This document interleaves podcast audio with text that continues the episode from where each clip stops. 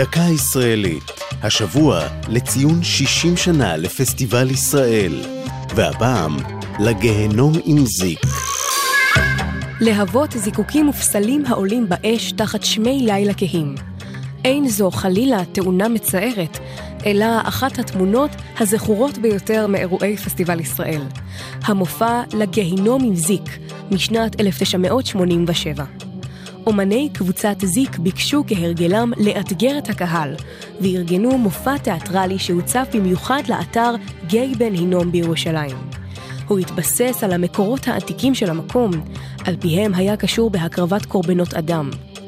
בהופעה לבשו חברי זיק סרבלי עבודה לבנים, ועל הבמה לצידם ניצב פסל בדמות אדם אדיר ממדים, ושני פסלי כלבים המייצגים את שומרי הגיהינום.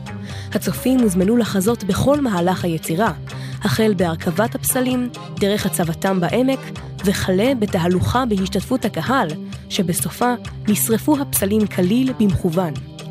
באותה תקופה היה התיאטרון החזותי תחום חדש יחסית וכמעט לא מוכר לקהל בארץ, ופסטיבל ישראל היה מן הראשונים להציג מופעים מסוג זה. קבוצת זיק שהציגה אותו נוסדה בשנת 85 בידי חבורת אומנים ירושלמים, וסימן ההיכר שלה הוא המיצגים הייחודיים הנוצרים ונהרסים לעיני הקהל. זו הייתה דקה ישראלית על פסטיבל ישראל וקבוצת זיק. כתבה אור זועי סולומוני, ייעוץ נועה עברון ברק, הפיקה אופק רוזנטל.